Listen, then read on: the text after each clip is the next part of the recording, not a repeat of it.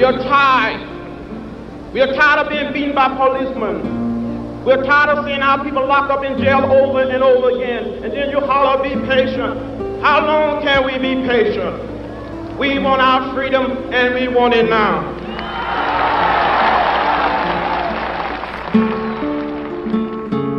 Most of the talk in the sports world today is about some of the statements coming out of the N B A bubble surrounding the police shooting in Kenosha, Wisconsin of Jacob Blake. According to Adrian Wojnarowski, the Milwaukee Bucks still have not come out onto the court. It's a four p.m. start, just for anybody who is not necessarily yes. looking at the schedule. So it's four p.m. start. start. Right Game now. five of that series, I believe, four p.m. start. We had something unprecedented happen in the N B A bubble in Orlando today. The Milwaukee Bucks decided to boycott their Game five of their first-round playoff series against the Orlando Magic. It's, uh, it's remarkable, and it uh, looks like it's happening fast and moving quickly. Yeah, this is... Uh, Yeah, this is a moment. Now, that was four fifteen, and now here we are thirty minutes later, and things have escalated and progressed quite quickly. Shortly after that, we saw Russell Westbrook and Chris Paul. They were meeting in a room together. Here they are leaving. It was about ten minutes they were in that room. Shortly thereafter, we did see players leaving the building. Not long after word came that the Milwaukee Bucks decided to boycott Game five with the Orlando Magic to protest the police shooting of Jacob Blake in Kenosha, Wisconsin, sources to A B C News partner E S P N say the Houston Rockets Game five against the Oklahoma City Thunder also being boycotted by the players. Bucks guard George Hill tells E S P N, "We're tired of the killings and the injustice." If these guys wasn't in the bubble right now, they would be out protesting, they would be out community organizing, they would be out getting people to vote. They would be out doing a lot of other things, but they decided to come play basketball, to have a platform. How is it that a white person can find themselves committing acts of violence, but they get arrested, but unarmed black men are getting shot? That is the fear that LeBron James, I believe, was alluding to when he said, "We are scared as black people in America. Black men, black women, black kids, we are terrified." The Los Angeles Lakers, Portland Trail Blazers leaning towards boycotting Game five tonight, according to our very own Chris Haynes. This is a landmark moment in N B A history and in sports history. When you talk about wanting change, all of us have to ask ourselves, what are we willing to give up?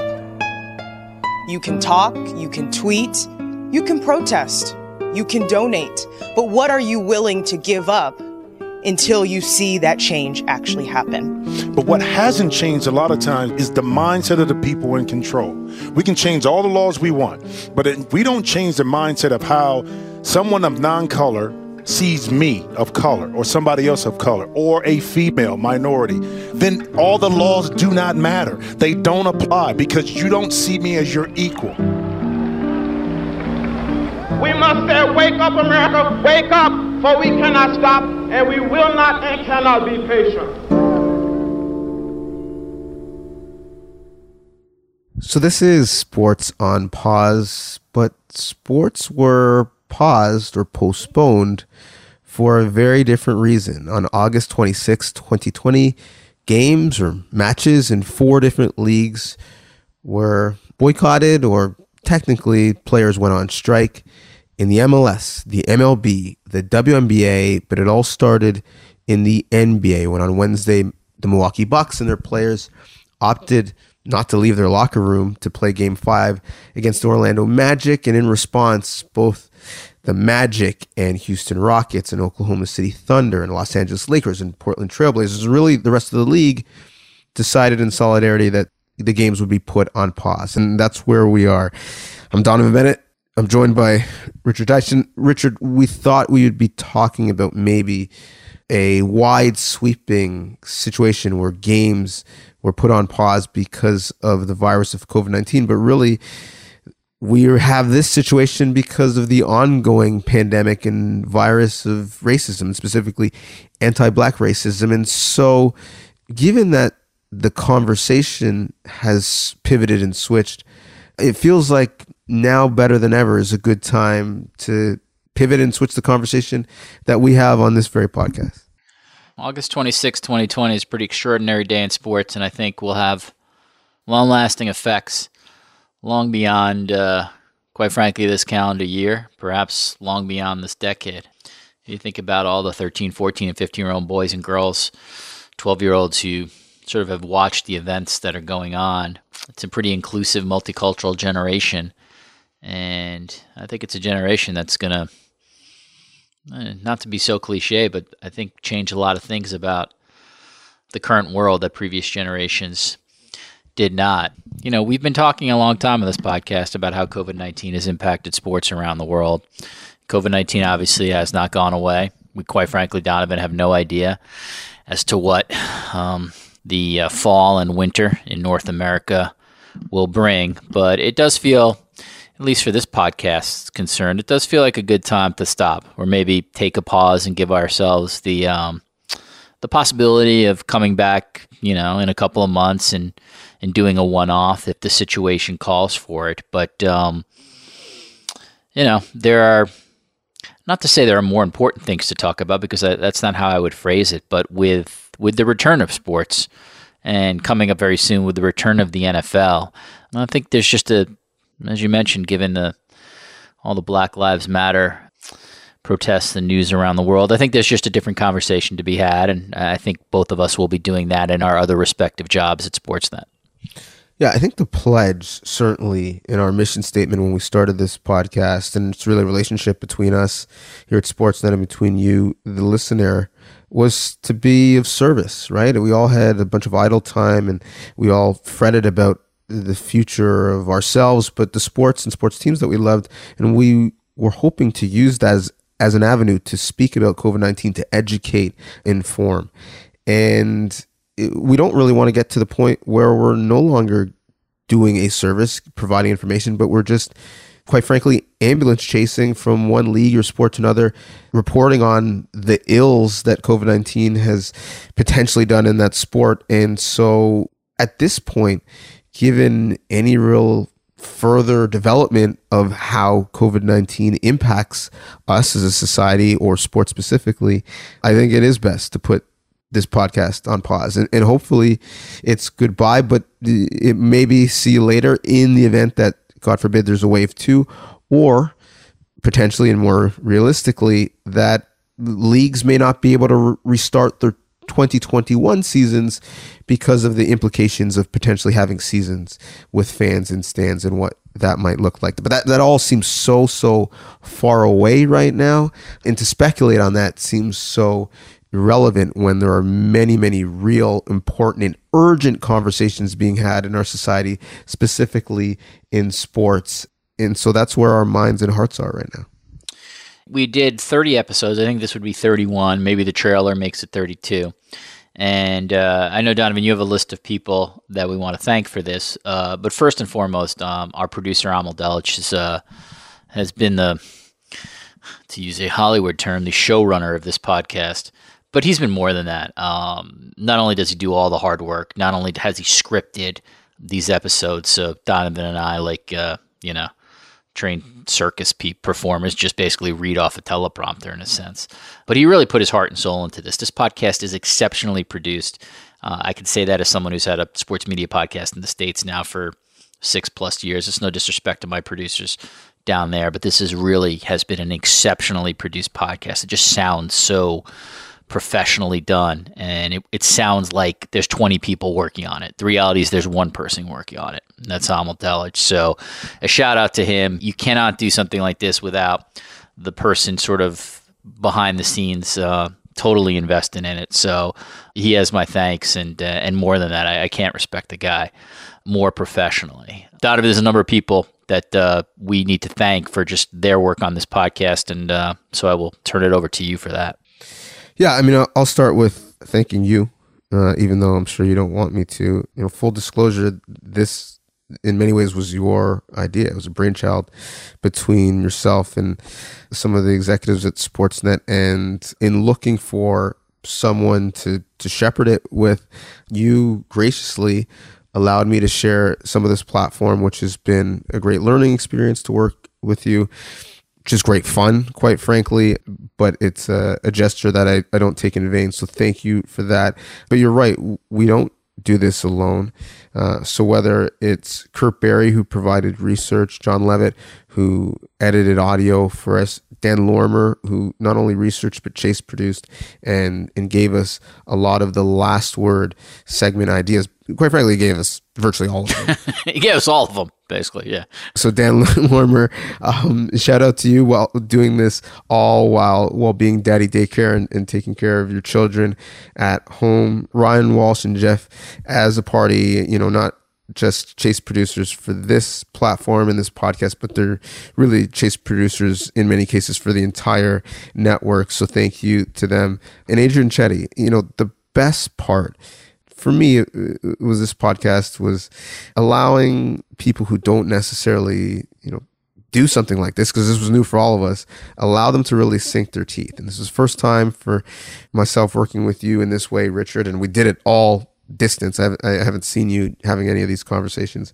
You know, a short run podcast. This is the first in what I believe will be many that Amal brings uh, to light for Sportsnet and for Rogers, or potentially the Frequency Podcast Network. I'm giving you more work, Amal. But Adrian Chetty, who is basically the brains and really heart between a lot of the features that you see come from me at Sportsnet, he provided archival support to Amal in making the wonderful, elaborate intros that I think was a great differentiator for this podcast. So thank you to Adrian. And, and like, he thinks we're going to wrap it up because we're close to the allotted time that we said we were going to do this.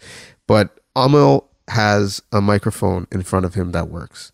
So we would be remiss if we didn't hear from him for a couple of reasons. One, because he doesn't want to speak. Uh, and two, because literally, like, we speak on this platform all of the time, but it is uh, as much, if not more, his baby than it is ours. Uh, so thank you, Amal. Um, and what say you about what this run has been?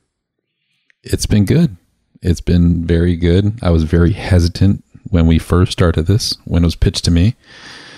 Because uh, we're a network, we have a lot of platforms that we can do this type of content on. But uh, the uniqueness of having you, Donovan, and Richard do this project together, I was very excited, and it was um, it was going to be a challenge to launch a new project with three people that have never worked together. Because Donovan and I, you worked, you and I worked together, but us as a three haven't worked together, so it was going to be a challenge. But I was excited for it.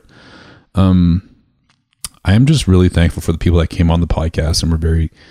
Put themselves out there, like Marvin Spratley, the arena worker from Wells Fargo Center. Mm-hmm. Um, David Yu, who's very hesitant to come on, but, you know, created COVID projections.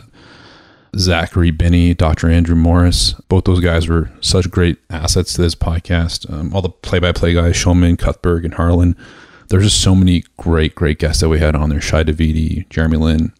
And I can't forget episode five, the story that Donovan and I told about Conquer COVID nineteen. That was started up by Haley Wickenheiser and Ryan Reynolds. We went down to the storage warehouse where they were collecting P P E, and that was an unbelievable and very memorable experience. I want to give you guys shout outs. I also want to give a shout out to uh, Richard's Rolodex. Very impressive, Mister Deitch. Very impressive. Uh, yeah, I mean, it's basically just from being old, Amal. Nothing more than that. And, uh, you know, we'd be remiss not to thank uh, management here, whether that's John Grigg or Dan Tavares, my immediate uh, manager is Dave Cadeau. And obviously, you know, the big uh, cheeses here, whether it be uh, Jordan Banks or Bart Yabsley, Julie Adam, you know, we're appreciative that uh, they decided to greenlight just something that they hadn't been done before. And I will, before turning it over to Donovan for the last word, because he's, he's much better at closing this stuff than I am, I would say that I think the thing, other than working with you two guys, that I enjoyed most about this is just learning about stuff that I probably would not have learned without this podcast. And some of that stuff, quite frankly, is very nerve-wracking, just sort of from the doctors we talked to and the contract tracing people we talked to, just sort of how easily a virus such as this can spread. At the same time, the podcast for me did provide some optimism. It was a reminder of, one, just how many smart people are out there uh, in the science and, and medical world. And then two, and uh, I tip my hat to you guys because you were the ones who did the field reporting on this, just how many people care. Like, just how many people actually like sort of went out there and contributed something to trying to make others safe. So that, I think that's what I enjoyed about this podcast, uh, along with working with you two guys. There's just the fact that I was able to learn something that I'm not sure I would have learned about had I not invested in this pod. Yeah, as you often say, Richard, that's well said. And, you know, the optimism for me came from seeing the direct tie to sports in how it can be a force multiplier for good in our society. In, in the most recent example for us was COVID nineteen, but now moving forward, hopefully uh, the next example is, you know, anti-black racism and racism in general. But, you know, in the field, seeing great athletes like Haley Wickenheiser are, are on the line, you know, talking to someone like Myron Roll, seeing people embedded in sports, using that platform to create good. And, and quite frankly, all of the groundbreaking technology that our love, our passion, our access, and the funds that come from sports has been birthed that are hopefully going to keep people safe. You know, that was really eye-opening for me and, and gave me a bit of optimism, because I'm normally somewhat pessimistic. We say, you know, sports has the agent to change, and I'm not sure if we really just say that because it makes us feel better about the amount of time that we spend on sports, or if it's really true, where our tackling with COVID nineteen, from the N B A shutting down to sports uh, reopening and doing it safely and providing a blueprint for our economy, it's been a great, great example. Hopefully, again, at that same example that we see in uh, the conversations we have moving forward, not that our conversation about COVID nineteen and tackling it is over, but as we shift our focus to other things. And, and most importantly, you know, the overarching thing that, that we want to do is say thank you to you, the the listeners, the people who have subscribed, who've downloaded, who've shared, who've rated and favorited, um, and who've interacted with us on Twitter uh, and on Instagram about what you've heard. I mean, th- th- hearing anecdotally that there's actually someone on the other end of this thing really means a lot, because we did put a lot of work into it, and it was uh, for you. So, so the, really the only thing that you can do to repay us um, is, well, one, don't delete the feed, because we may come back in some iteration in the future. But more importantly, and in all honesty, just continue to take care of yourself and others.